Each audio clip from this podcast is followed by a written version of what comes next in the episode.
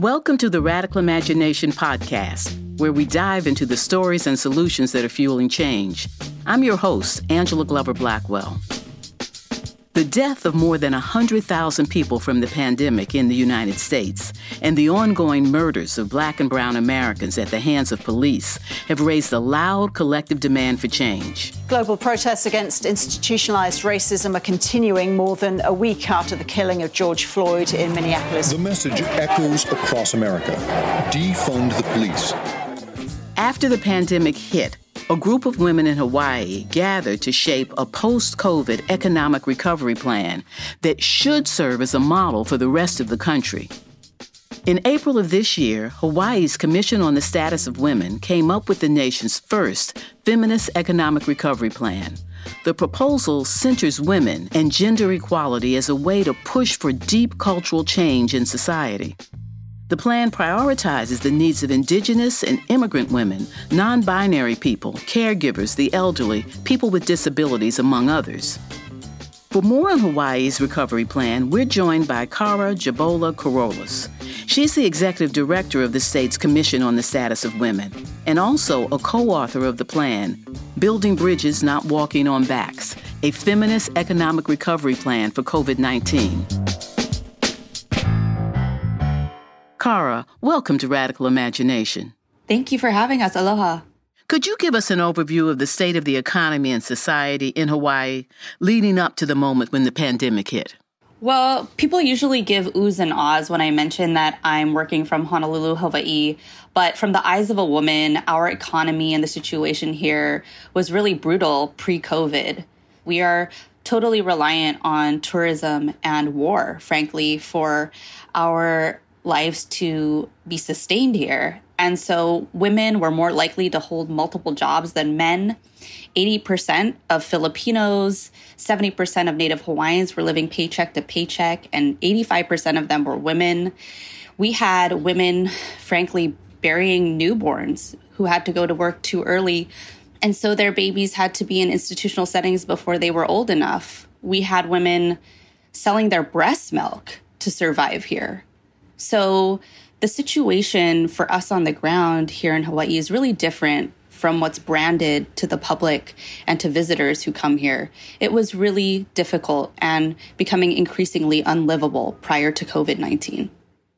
What were some of the needs and struggles Indigenous communities have long faced there? And you've already talked about Native women, but more specifically, what are some of the challenges that Native women face? Well, this is not the first time at the rodeo, so to speak, with a pandemic.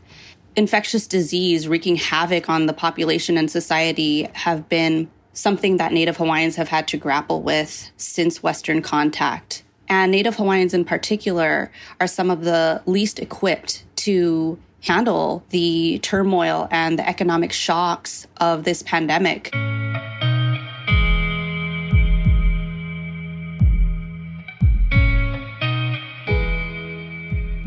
Some of the issues are, of course, you know, landlessness, struggling with homelessness, health disparities, access to health, equal opportunity, pay, issues that impact their ability to govern their own bodies. So, sex trafficking is another issue that disproportionately impacts Native Hawaiians that we're seeing.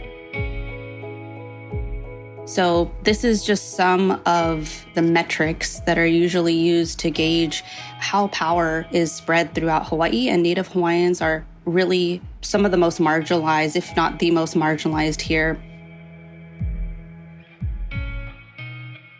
Today, the health department reports 11 more cases for a statewide total of 106 patients. Most are on Oahu, 15 are non residents. And a new report says the crisis has caused nearly half of all Hawaii residents to lose income. Last April, as the pandemic swept through the U.S., Hawaii came up with the nation's first feminist economic recovery plan. How did this proposal come together?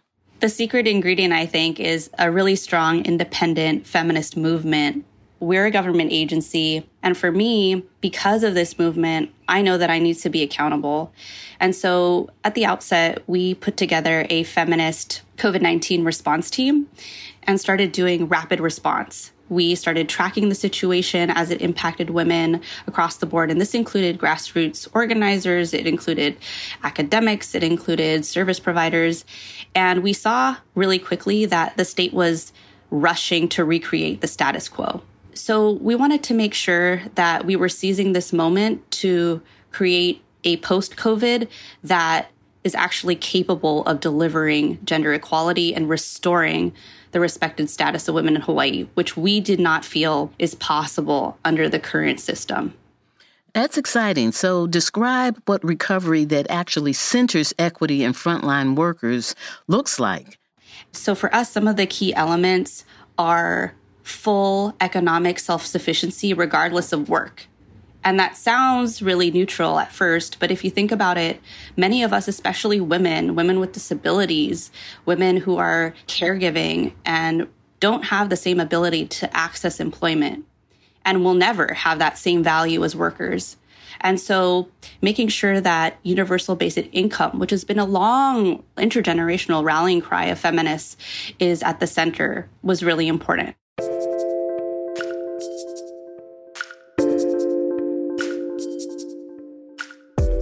Some other key aspects are reorienting our economy away from tourism, militarism, and luxury development.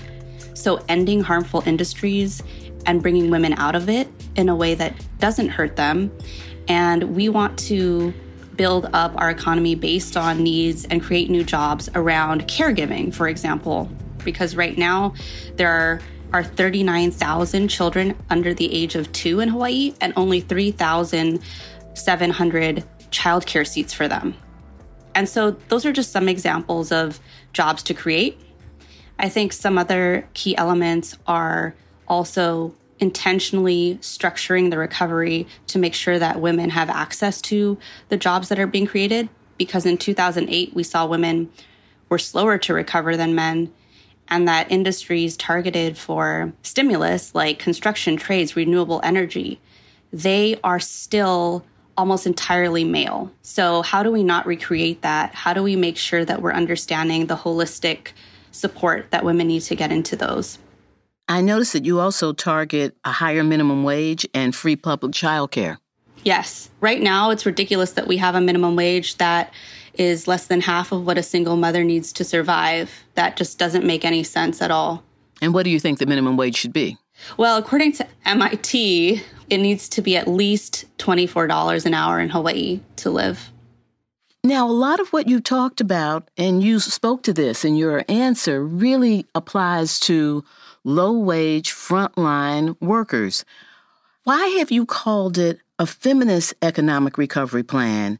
And has it helped to be able to lift up the challenges because it has that label? It's really important that we talked about feminism because we see in the mainstream white led movement space around women that it's moving away in many ways from feminism and kind of becoming this funhouse version of feminism. And this type of feminist economic recovery is about transnational feminism, black feminism, indigenous feminism, all of the feminisms that we stand on. And it was really great to have a team consolidated around addressing systemic sexism so that's one of the main goals is undoing the gender hierarchy. And so we had to call it a feminist economic recovery.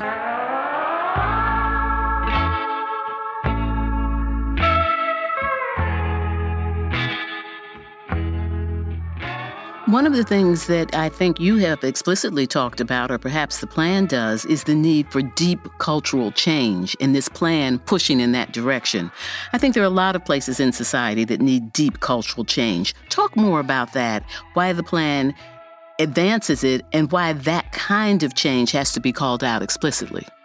Yeah, I think, you know, people in my position, we're usually supposed to just focus on passing laws and policies but then the environment around us, you know, doesn't share the politics that we do. And so, one, it's a real challenge to pass those policies and educate people. And secondly, when they get implemented, they get implemented in racist or sexist or classist ways. And so, for me in the government, I don't see it as I'm here to transform the government. I see it as I need to transform the culture. And, you know, for us at the end of the day, that's the goal is really shifting power culturally and changing the way our, our society values women and LGBTQs and sees our role. And that's what we work for at the Commission. So I think that because of our theory of change, shifting culture is our number one priority.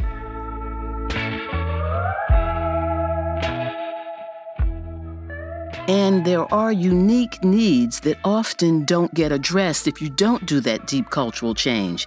So that it's important to call out specifically incarcerated women, unsheltered women, and who else? Older women. I think after a certain age, we feel we act like women expire and I don't see a lot of people talking about older women who, you know, fought the fight for us and are not included. I think to women who are, you know, criminalized, who are in, you know, the sex industry, who have been exploited. Women with disabilities is also really critical. You know, there are a lot of different vulnerabilities that women have and, and they're not being centered well, it is an exciting and an inspiring plan. What type of response has this plan gotten in Hawaii and in other parts of the country? Is it gaining support? I've actually been shocked and struggling to keep up with uh, the the reaction to it. So we've had, boy, anybody from the United Nations to Center for Feminist Foreign Policy, women and organizations all over the world have contacted our office and you know want to engage with us and find ways to replicate it. Locally we've seen parts of it already go into motion. So the county of maui the county council is about to introduce legislation to commit to a feminist economic recovery. So we're seeing it at the local and municipal level. We're also debating cares act funding and all of that money coming in and needs that we articulated for our state legislature so there are pieces of it already in motion. There are certain states, I think the most recent one, Iowa, that's seeking to replicate the plan. There have been criticisms, kind of the norm, right? This is not the time to talk about women. You know, thank you very much, but don't talk about gender. You know, this is reverse sexism, kind of the usual. But overwhelmingly, it's been incredibly positive. So, what comes next in terms of this plan? How do you hope it will remain sustainable years after the pandemic as advocates continue to look for their North Star? What role will the plan play? More than policy and the material reality we hope it becomes is also a statement to our sisters, brothers, and non binary folks. You know, it's not just feminists who need to be intersectional. The climate justice movement, the movements for racial justice, for economic justice also need to be intersectional and center gender and feminism. And so I think that there's a lot of promise there. And I'm really hopeful that because of the attention this has gotten, that there's more consciousness and that consciousness will grow. So that's my hope and my anticipation.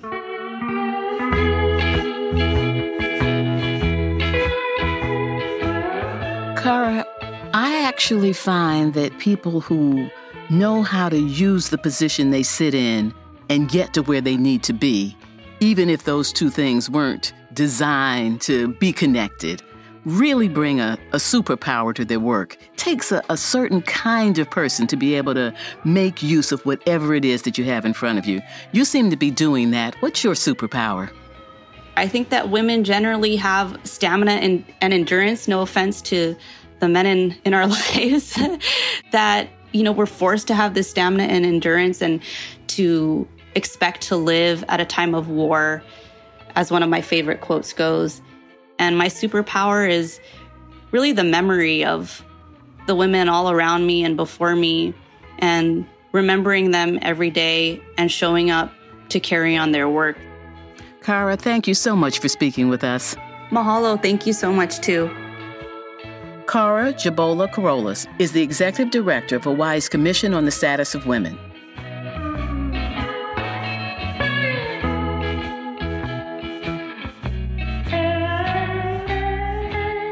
Coming up on Radical Imagination, we continue the conversation with Tanya Smith Johnson, a co author of Hawaii's plan, calling for better maternal and neonatal health care in the state's rural areas.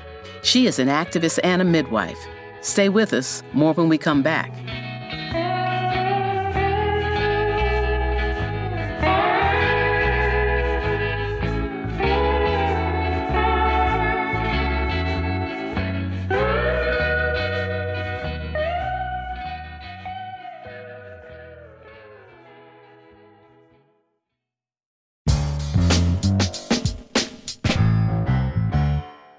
And we're back. A key section of Hawaii's Feminist Economic Recovery Plan includes the need for better maternity and reproductive care.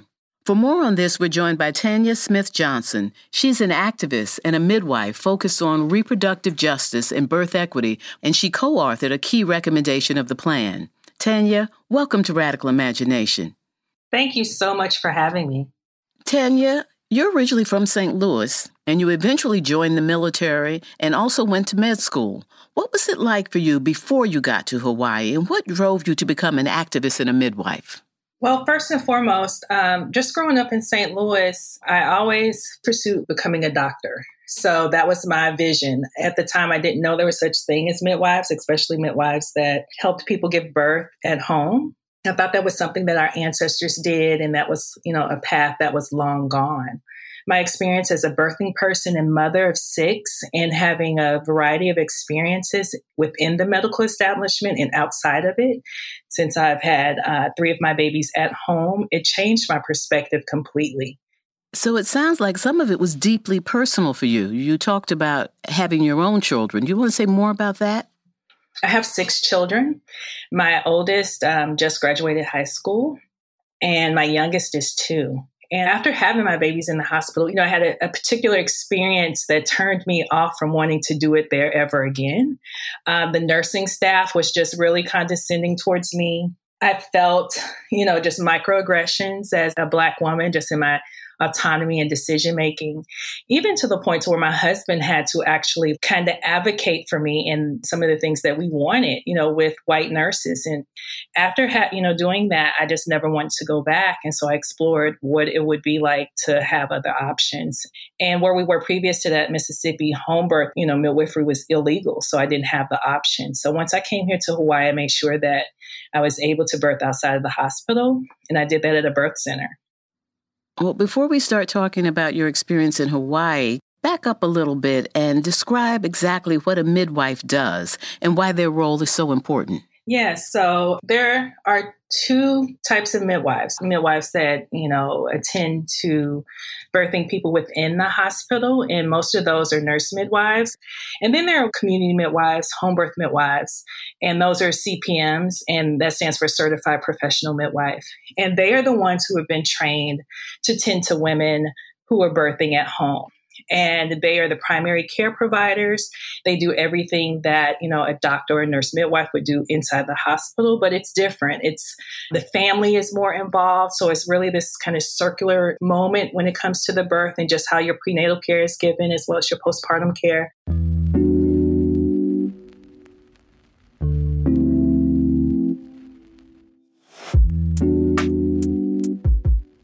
So, could you describe some of the issues and inequities that you've come across while working in the field as a midwife? You talked a little bit before about microaggressions and women not being respected. Could you dig deeper into that? Some of the things I saw were just unbelievable. There were instances where, you know, we're home birthing or the client was choosing to birth within the birth center, but we needed to transport to the hospital and just seeing vast difference in care between when they're with us and then we have to go into the hospital. And seeing doctors and nurses ignoring black women's pain and their requests for pain medication. Even seeing and hearing doctors flat out lie you know to clients about their choices or what's happening or what they can or cannot do having police called because they want to get discharged early and being threatened with CPS coming to the hospital and potentially taking their children and coming to their homes. I have seen all of that happen in the course of taking care of Black women. I've seen this exact same scenarios play out completely different for white women. What happens with the white women? How are they treated? White women, they're heard instantly. They have a need. They say they have pain. They're given pain medications instantly. They're able to push back in ways that I would never, ever, you know, see a black woman being able to do without some kind of, you know, harsh repercussions. Um, I've seen black clients being drug tested without their knowledge and and there have been white women that never happened to them even if they had known drug histories or there was cause and reason for them to do so. You know so things like that happen all the time you know where white clients can say they want to leave right now with their children and not stay the mandatory days and doctors and staff are like okay absolutely but seeing a black or brown person do the same thing and they want to get the police involved because they think it's negligent so those are the experiences that I see people have.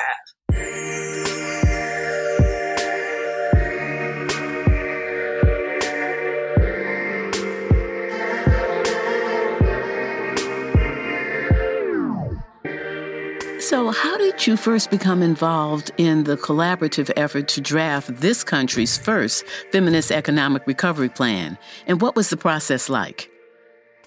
It was a beautiful unfolding. I was asked by the Hawaii Commission on the Status of Women and their executive director to possibly sit on the task force as um, someone who's done legislative policy in other states and just bring my kind of lived experience to the team to, you know, look at things from that lens.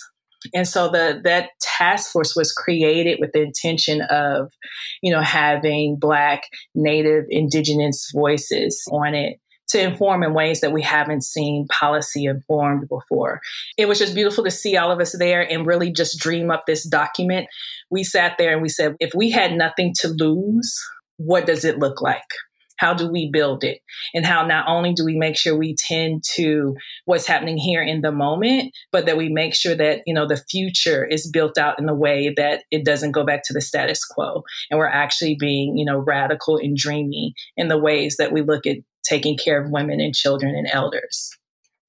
It is interesting that Hawaii and the group that got together to write this feminist economic recovery plan thought to center something like maternity and reproductive care.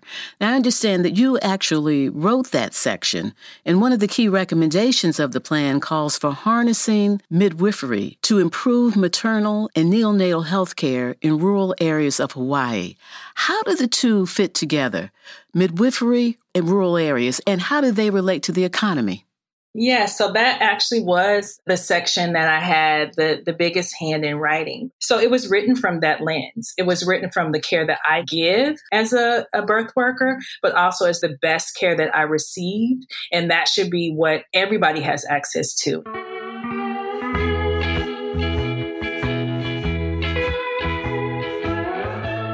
And Hawaii is, you know, interesting in that it covers several islands and each one is different. And there are parts where it's completely rural to where on the other islands where people have to fly in if there's any kind of complication or there's no resources on that island. So everyone comes here to Oahu. So we had to make sure that we spoke to all of that and that we encompass that when we think you know, about how do we take care of birthing people who are living in the mountains in the rural area of Maui? How do we make sure those people are seen and heard as we write this report?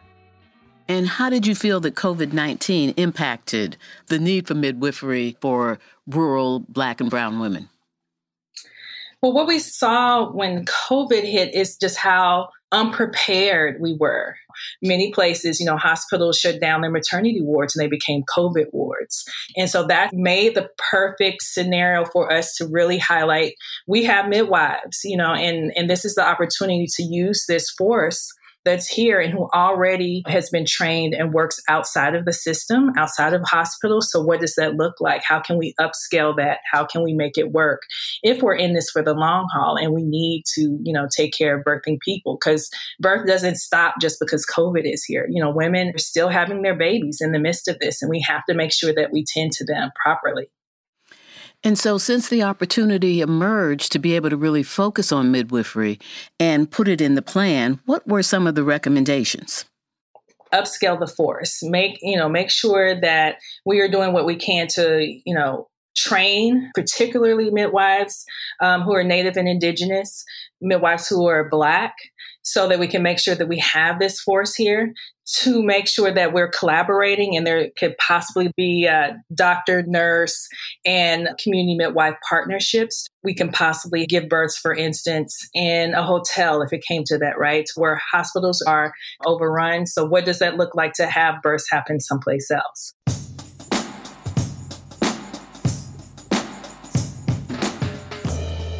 Another recommendation has been to make sure that midwifery care can be covered because, you know, as of now, midwifery care isn't covered by Medicaid or insurance. So the push is to why don't we make it accessible for everyone, especially, you know, Black and Indigenous and Brown women, where a lot of them are receiving either Medicaid or a lot of them have insurance, but they can't use those insurances to cover midwifery costs, meaning they have to pay for those out of pocket, which in and of itself makes it limiting and inaccessible to them. When you and the other women were working on this feminist economic recovery plan, and you were centering women and centering the most vulnerable in society, did you feel like you were doing something revolutionary? we, the people who who do this work, it's not revolutionary or radical to us. You know, it's just something that black, brown, indigenous people talk about within our own circles. But to actually put it into a plan and make it policy and make it something that, you know, as a governing document is the part that's revolutionary. You don't see government speaking like this. And it's about time that they did. Tanya, it's so exciting to think that someone spends their professional life bringing life into the world and doing it in a way that is supportive and natural and allows women to actually feel so safe during a time when they're often anxious. I think that people who make those kind of choices to live their lives that way bring their superpower to their work. What's your superpower?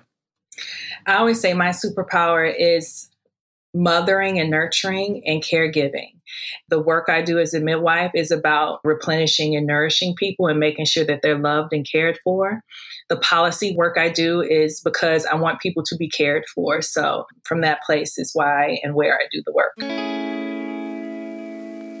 Tanya, thank you for speaking with us. Thank you. Tanya Smith Johnson is an activist and a midwife. She joined us from Honolulu, Hawaii.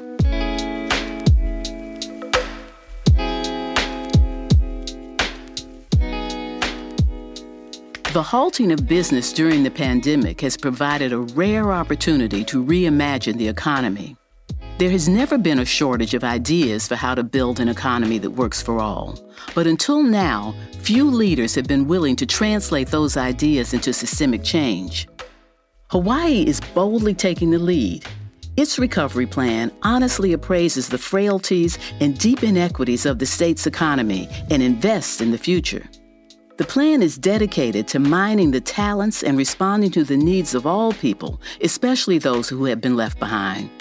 It recognizes that if you solve the problems of the most vulnerable among us, if you create conditions for them to participate and thrive, the benefits will cascade out.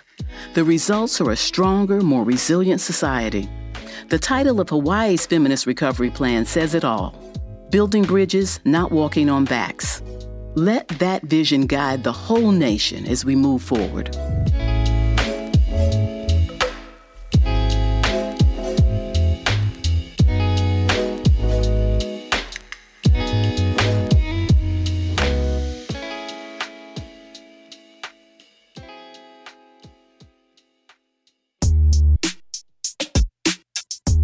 Radical Imagination was produced by Futuro Studios for PolicyLink. The Futuro Studios team includes Marlon Bishop, Andrés Caballero, Antonia Cereijido, Ruxandra Guidi, Stephanie Lebow, Julia Caruso, Leah Shaw, Lita Hollowell, and Sam Burnitz.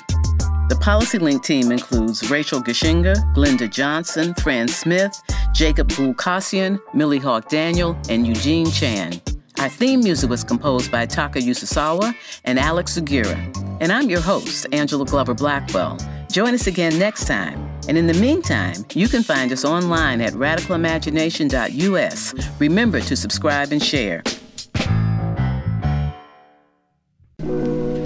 Next time on Radical Imagination, Healthcare is a human right. We have a medical crisis, and there is not one endocrinologist who are diabetes specialist within a 100 mile radius of where I currently practice. That's next time on Radical Imagination.